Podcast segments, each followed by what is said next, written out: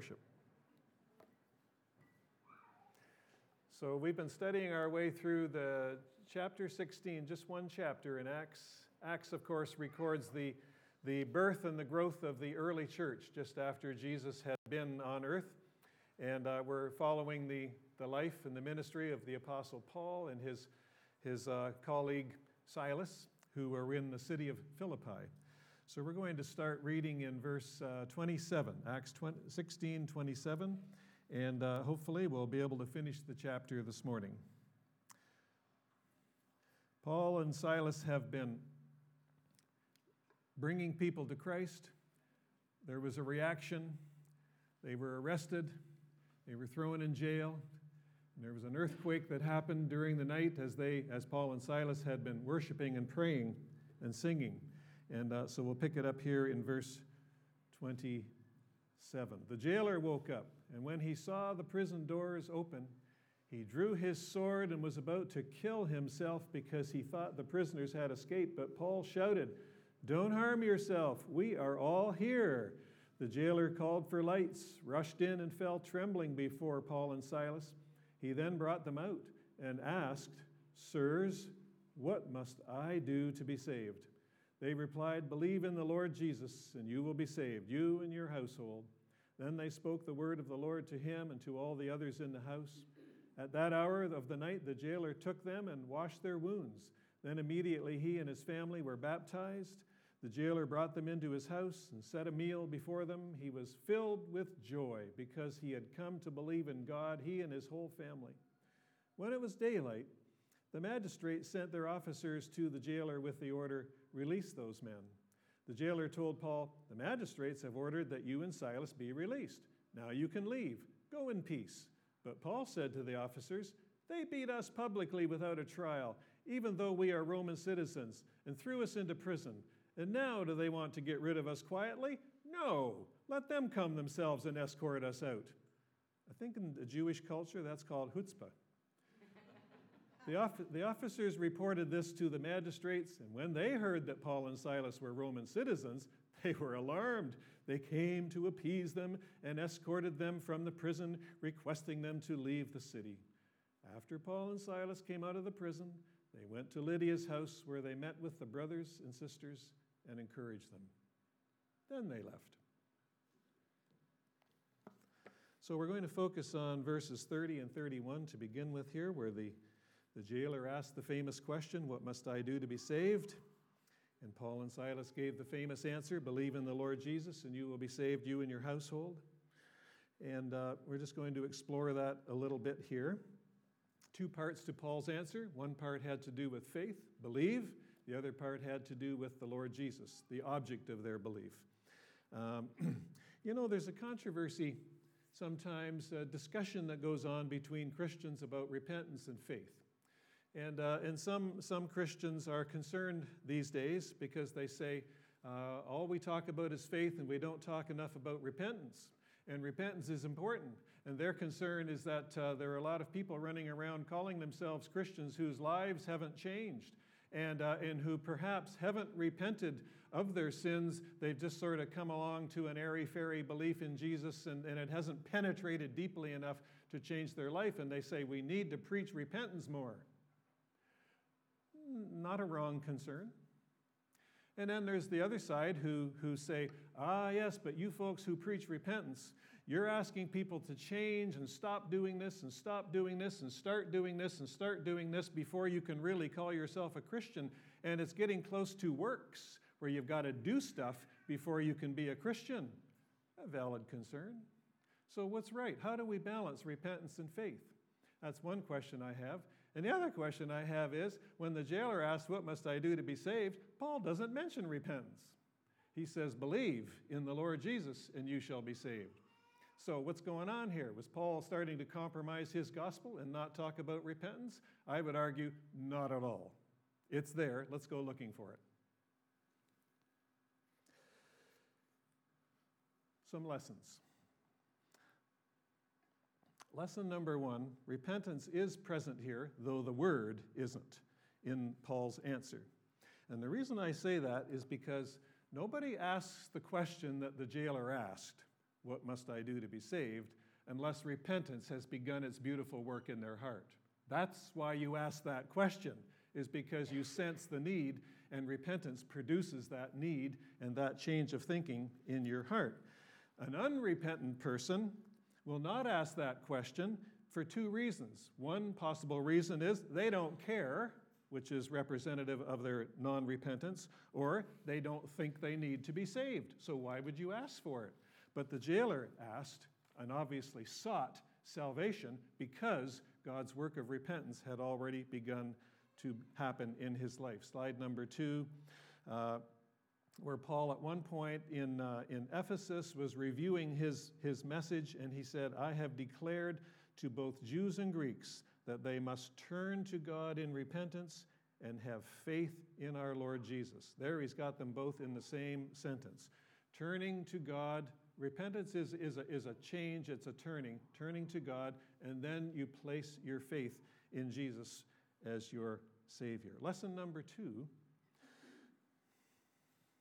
most people think of repentance in terms of behavioral change. For example, I repented and stopped getting wasted every weekend. I repented and stopped sleeping around. I repented and stopped embezzling money, etc.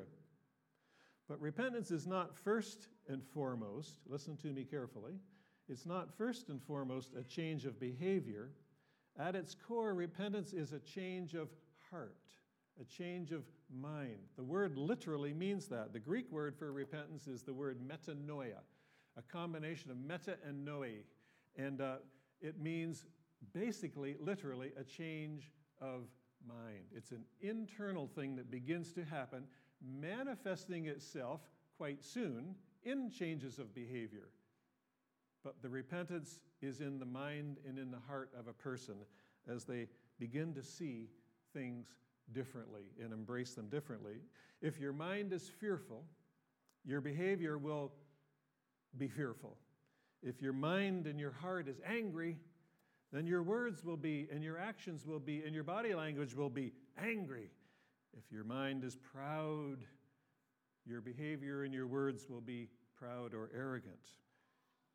And, uh, and so it all, it all starts internally and manifests itself visibly uh, between us as uh, in, in community. The jailer sought salvation because something had changed within his mind and heart.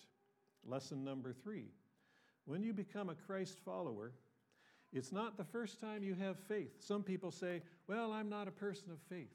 And, uh, but, and, and, and I would dispute that and say, everybody is a person of faith. Everybody believes something. The atheist who says, I don't believe in God and I don't believe in an afterlife, that's the description of his or her faith. They believe that. They can't prove that, but that's what they believe and that's their faith. So don't let anyone ever tell you, I don't have faith like you. Ask them some questions to reveal and uncover what their actual faith is, because they do believe something. Probably the largest religion in the world is not Christianity or Islam or Buddhism. It's the religion of people who believe that they are good enough to get into heaven on their own. They are looking to themselves to be their own savior.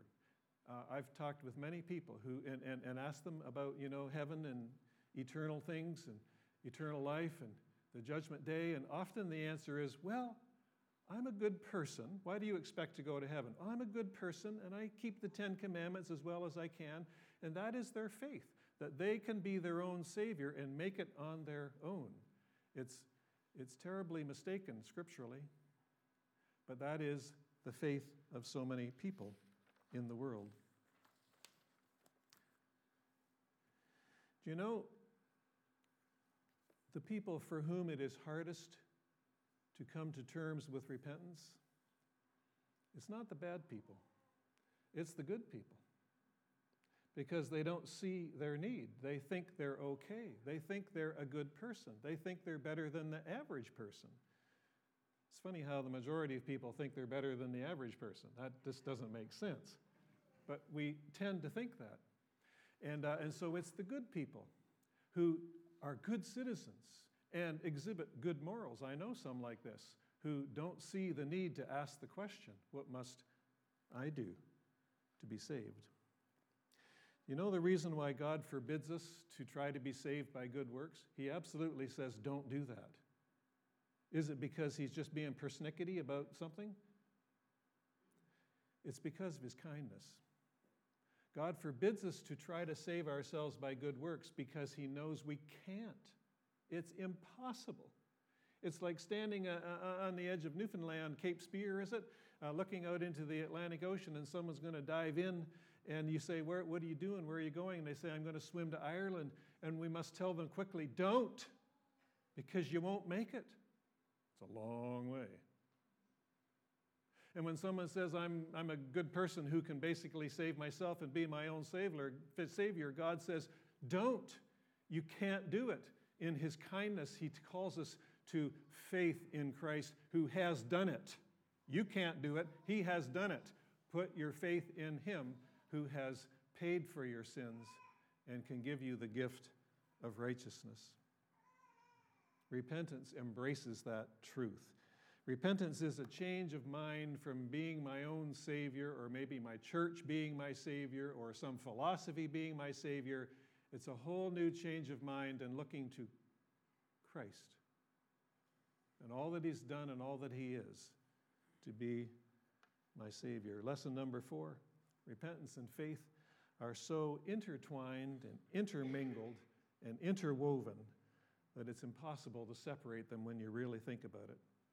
If I have true saving faith in Christ, I obviously have repented of being my own Savior. If, on the other hand, I have had this change of mind about working myself into God's good books, then my mind has changed from something to something, from myself to Christ as my Savior.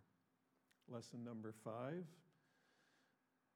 good moral works do not produce salvation, but salvation does produce good works. That's why we call this message a faith that bears fruit. Slide three. Paul says to King Agrippa later in the chapter of, of Acts, I preached that they should repent and turn to God and prove their repentance by their deeds. Repentance in the heart is invisible, but it doesn't stay invisible. It becomes evident uh, in our lives and in our behavior and in our words. At the heart of our new deeds and the works that come from embracing Christ, at the heart of everything we do is love love of God, love of neighbor. Jesus, what are the two greatest commandments? Love God with all your heart, love your neighbor as yourself.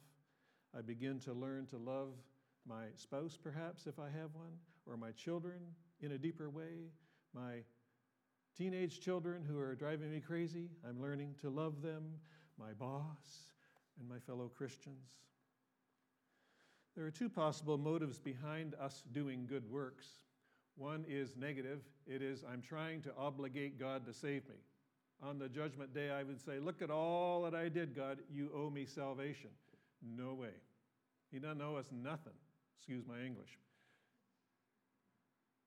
The other reason for doing good works is because He has saved me, and I'm grateful. And I'm just, I'm not trying to pay him off or pay him back. I'm just expressing my gratefulness by responding to his commandments and living a life that would please him a life of love, truth, and holiness. Slide number five. I love this little quote by Martin Luther back in the 16th century. We are saved by faith alone, but faith that saves is never alone. Something comes with it, it shows up in your life. That captures it so well. So let's turn back to the jailer's life here. I want to point out uh, a few of the beautiful fruits that appeared in his life uh, immediately, like in the middle of the night. It did, you didn't wait for him to kind of grow spiritually for 18 months or so before he started looking and sounding like a Christian. He did immediately. Like this struck deep into his heart.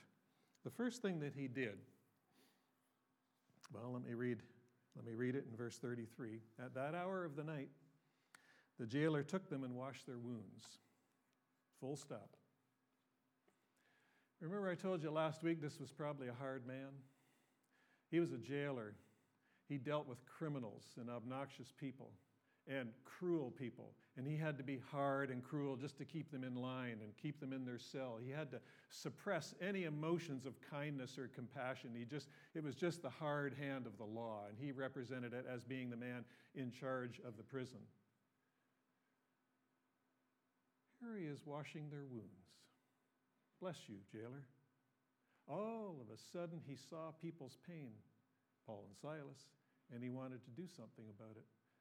Uh, remember, I said last week that was probably a terrible beating they had? Now, here's a little proof of it. They were wounded, and those wounds were infected or could become infected. It wasn't maybe happening yet, and they were probably bleeding. And so he took them into his house, which I must have been attached to the jail or part of the jail, uh, and uh, uh, he began to care for them and wash their wounds. His whole family was involved in this wife, children, uh, whatever was his family. Remember when Paul said, Believe in the Lord Jesus and you will be saved, you and your household? We're so individualistic today, right? Like it's just, it's just, it's like our whole world is me. But back then, their whole world was their family.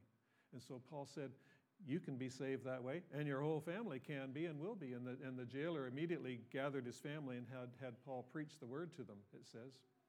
And, uh, and it says that they all became Christians and, and were baptized. We'll see that in a moment. As he's washing the wounds of Paul and Silas, I could imagine the, the kids in the, in, the, in the living room with their mother saying, Mom, what's with dad? What's he doing? Is that dad? Looks like him. And the mother saying, I don't really know. This is good. He's changing. A faith that bears fruit.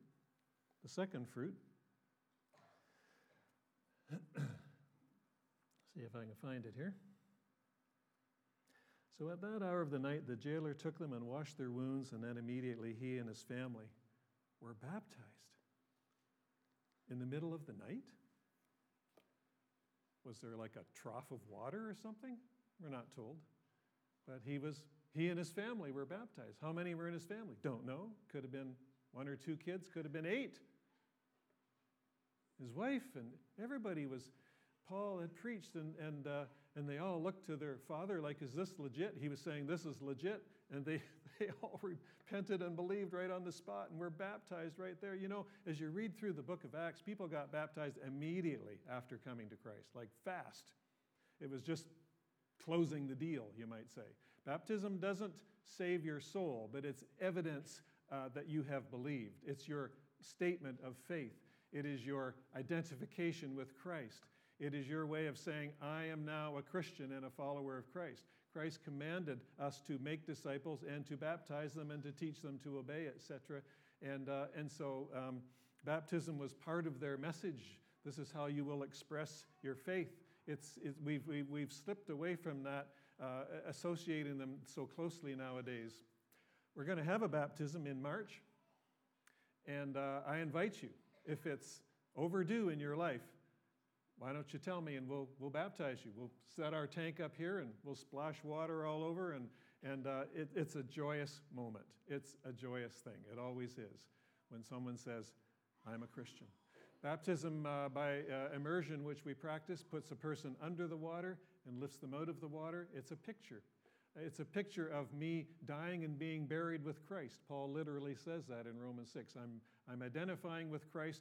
I'm being buried with him. My old life is being buried. I'm being raised up now out of the water to a new life. And, uh, and that is how baptism occurred in the scriptures.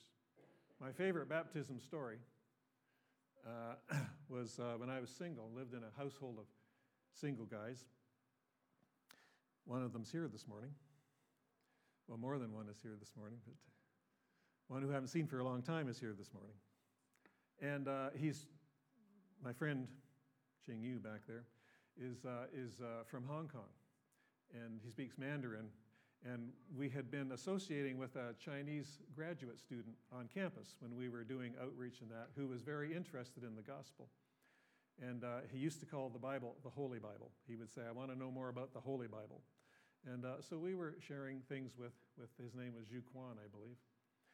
And uh, he, was, he was very interested. One evening, this was uh, after a Bible study in the evening in our house, and uh, every people were leaving, but I noticed my roommate, Ching Yu, was having an in depth, intense conversation with Zhu Quan in Mandarin, so I had no clue. I, ha- I had a clue what they were talking about, but, but uh, and, and finally, after some time, Ching Yu said to me, Zhu Quan, uh, uh, you know, uh, uh, then I saw them pray together in Mandarin, and he said, Zhu Quan just accepted Christ as his Savior. And I was like, this is, that's wonderful. That's great. I, I uh, shook his hand, you know, and, and uh, I don't know what I did, but, uh, and then all of a sudden, Zhu Quan gathered Ching Yu in and they, they talked some more intensely, and Ching Yu was nodding and shaking and nodding, and, and finally he came to me and he said, uh, Zhu wants to be baptized. I said, That's great. Already he wants to be baptized. We'll do it Sunday after church. Then they went back together, more Mandarin back and forth, and he said, Zhu Quan wants to be baptized tonight. And I said, Tonight. And I looked at Ching Yu and he looked at me and we said, Let's get the guys and go to the river. This was October and it was about 10 o'clock at night. But we couldn't say no. And we got blankets and towels and flashlights and we went down to the Speed River and we baptized them. It was a joyous moment. It was like Acts. And the jailer and his family got baptized that very night. So the next uh, fruit or evidence of salvation in, in the jailer's life was, uh, says he set a meal before them. And so, uh, you know, some, some, whether they must have had some food in the cupboards. It's, I don't know. I don't, I, I don't know if they cooked a meal, but probably not. But, but they had food and they set it before Paul and Silas. And, and I call this hospitality. Uh, hospitality is a, is a very Christian thing. It's not an exclusively Christian thing. Lots of people are hospitable, and it's wonderful. But you'll notice in the scriptures that it's a very powerful and, uh, and a very Christian thing to do because hospitality is an expression of love. And it, it's, it's you opening your life and your home, your space, your private space, and you're inviting people in.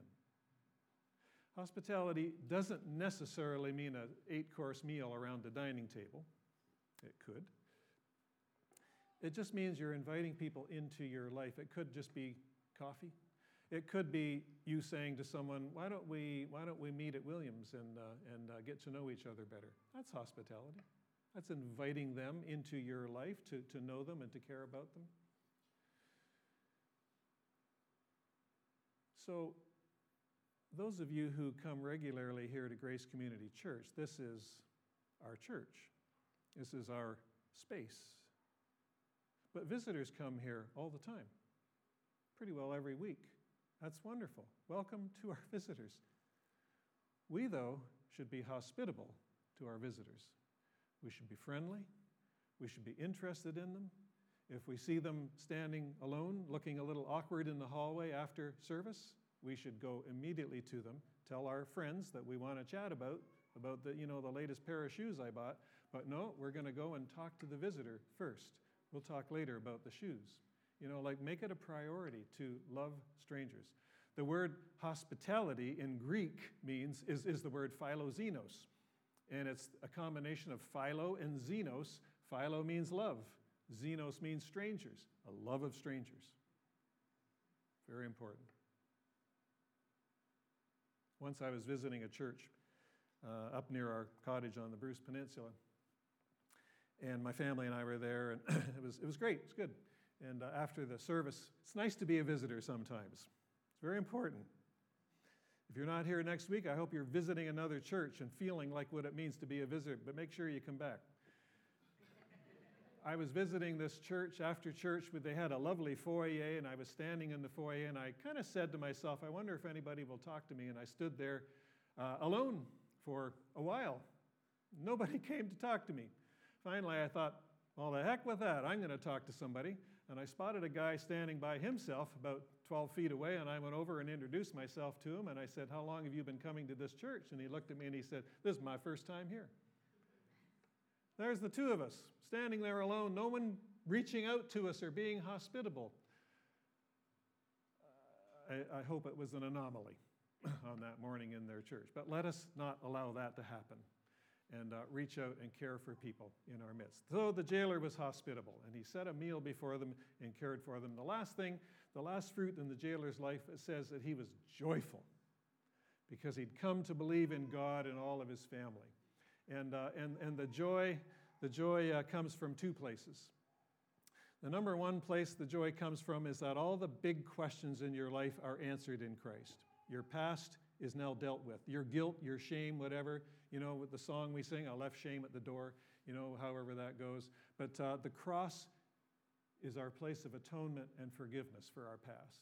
It doesn't change our past, but it changes the way we look at it and understand and its power over us. And, and there's joy there. There's, there's joy in, in the future. My life is bound up now with Christ on this earth and forevermore. That's a joyous thing. It brings me joy in the present. I got meaning and purpose now to live on this earth. There's, there's joy in that. There really is. So many people lack it and struggle and search into all kinds of destructive things, trying to find what only Christ can give. And the second place that joy comes from is the Holy Spirit. When we come to Christ, God places His Spirit in our life immediately. And one of the characteristics of the whole, you know, we call him the Holy Spirit, right? We could also call him the joyful Spirit or the compassionate Spirit. He's, he, he bears many fruits in our lives. One of them is joy and peace. And so the jailer was filled with joy. Let's finish the story quickly here. So uh, the next morning, the, the word comes from the magistrates okay, let those guys go. Hope they learn their lesson. You know, let, they can. Paul said, no, no, no. And then Paul lists off some things. I, I, I love this about Paul. I mean, if that had been me, I'd have been gone. Like, okay, I'm out of here. But not Paul.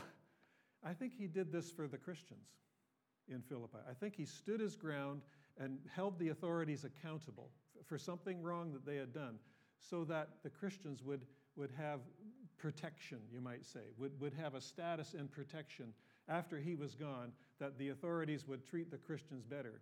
Uh, and, and, uh, and so Paul said, you, you, you beat us publicly. We didn't have a proper trial. You threw us in jail. And I could see the, the, the guards, the escort saying, Yeah, yeah, so what? Yeah, we do it all the time. And then Paul's coup de grace was, And we're Roman citizens. And they said, What? Because you don't do that to Roman citizens. You give them a fair trial. They're proud of their justice system. They had treated these men wrongly, not knowing they were Roman citizens. And so Paul said, That's what we are. And all of a sudden, there was a panic in the authorities. The, the, the, the, the whoever, the, the, they went back and told the magistrates. The magistrates came. They were concerned. They tried to appease Paul. They said, basically, we're sorry. Uh, would you please just leave quietly and we'll let all this die down? So before Paul left, Paul and Silas, I like what they did. They went to Lydia's house. Remember, she was hosting the church? They went there, the brothers and sisters had gathered, and it says simply, they encouraged them. Oh, I would love to have heard the stories they were telling. Probably there a couple of hours, you know, talking about the jail and the earthquake and the jailer and his family and, and oh, how good God has been. And then it says simply three words at the end of the chapter then they left. I could see Paul and Silas walking down the road. And they get, you know, far enough away from the city. And Paul would say, Did you see the look on those magistrates' faces? And Silas would say, Yeah. And it was a knee slapping, uh, speculation on my part, a knee slapping, uh, almost tears in your eyes time of laughter. These guys were fun guys. Don't you think so? They had the joy of the Lord. They're proud. Oh, you should have seen those guys, you know, going on after we told them we were Roman citizens. Wasn't that funny? And, uh, and, and, and Paul would slap Silas on the back, and Silas would go, Oh! Sorry, Silas. How's your back? Not too good. Ask me how my heart is. How's your heart? It's full of joy.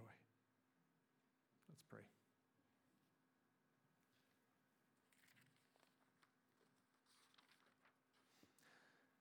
pray. Lord, our prayer and our hope is that your Spirit will continue to speak to us as we leave here and will lead us